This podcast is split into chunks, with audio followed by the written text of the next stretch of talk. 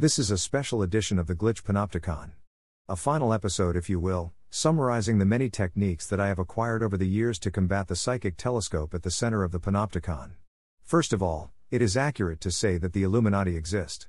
Just as it is accurate to say that all governments and major figures are connected to them. They possess entire training academies devoted solely to the development of psychic transmitter slash receivers.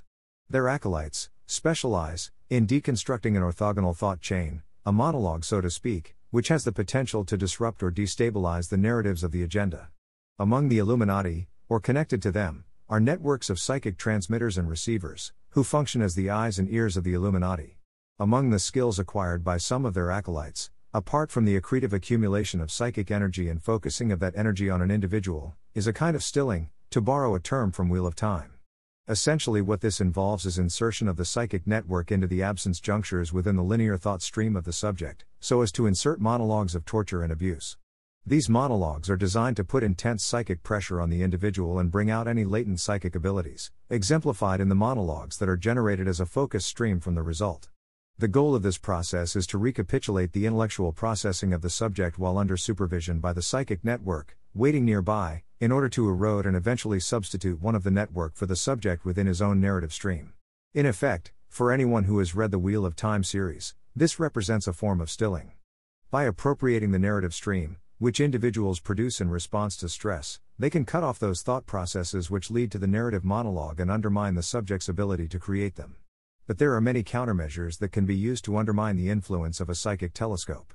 The methods and glitching techniques, from the monologues, are helpful, but so are techniques such as breaking attachment to electronic devices. After all, the panopticon is still enforced by a digital system of control through our devices. Altering posture, posing, gait, facial positioning, and angle. There are other methods such as focusing, eliminating the natural crevices in our attention which produce nonlinear intrusions upon our psychic space. There is also territoriality, creating a space around oneself which others cannot enter, going to a safe house such as a known isolated house which provides shelter from psychic attack. The most important of countermeasure techniques, however, are as follows 1. Drafting a narrative monologue which produces emotional calibration, that is, recall to some time in the past, in the midst of a psychic intrusion. This can be done with a memory, or if you write, with some piece of writing from that time in the past. This buries the intruder in a mound of irrelevant information which they will have to dig out of, which takes time. 2. Filtering through monologue formation. Drafting a narrative monologue of the events which surrounded the psychic torture while excluding any mention of any other, who might be performing said torture, so as to eliminate their internal attachment to your traumatic memories. 3. Use of black boxes. If you wrote something, anything, but most especially something with emotional attachment, such as a theory or a story, or a narrative, but it was lost or destroyed. So long as it was produced on inaccessible data. Working concepts and terms and memories from that earlier manuscript into the monologue, which prevent psychic intruders from grasping the contents and undermining your thought processes.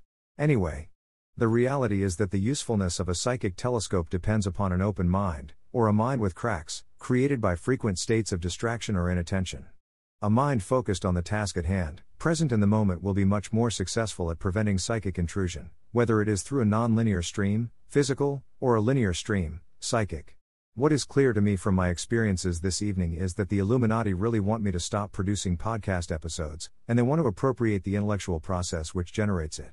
My guess is, this podcast will be over soon, whether I like it or not. So, I write this last episode, to equip any of my readers or listeners who utilize a psychic telescope, to defend themselves in the face of an oppressive power.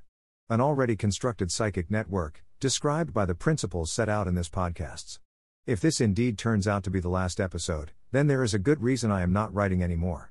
And it is likely not my choice in the matter. That's the end of the podcast for today.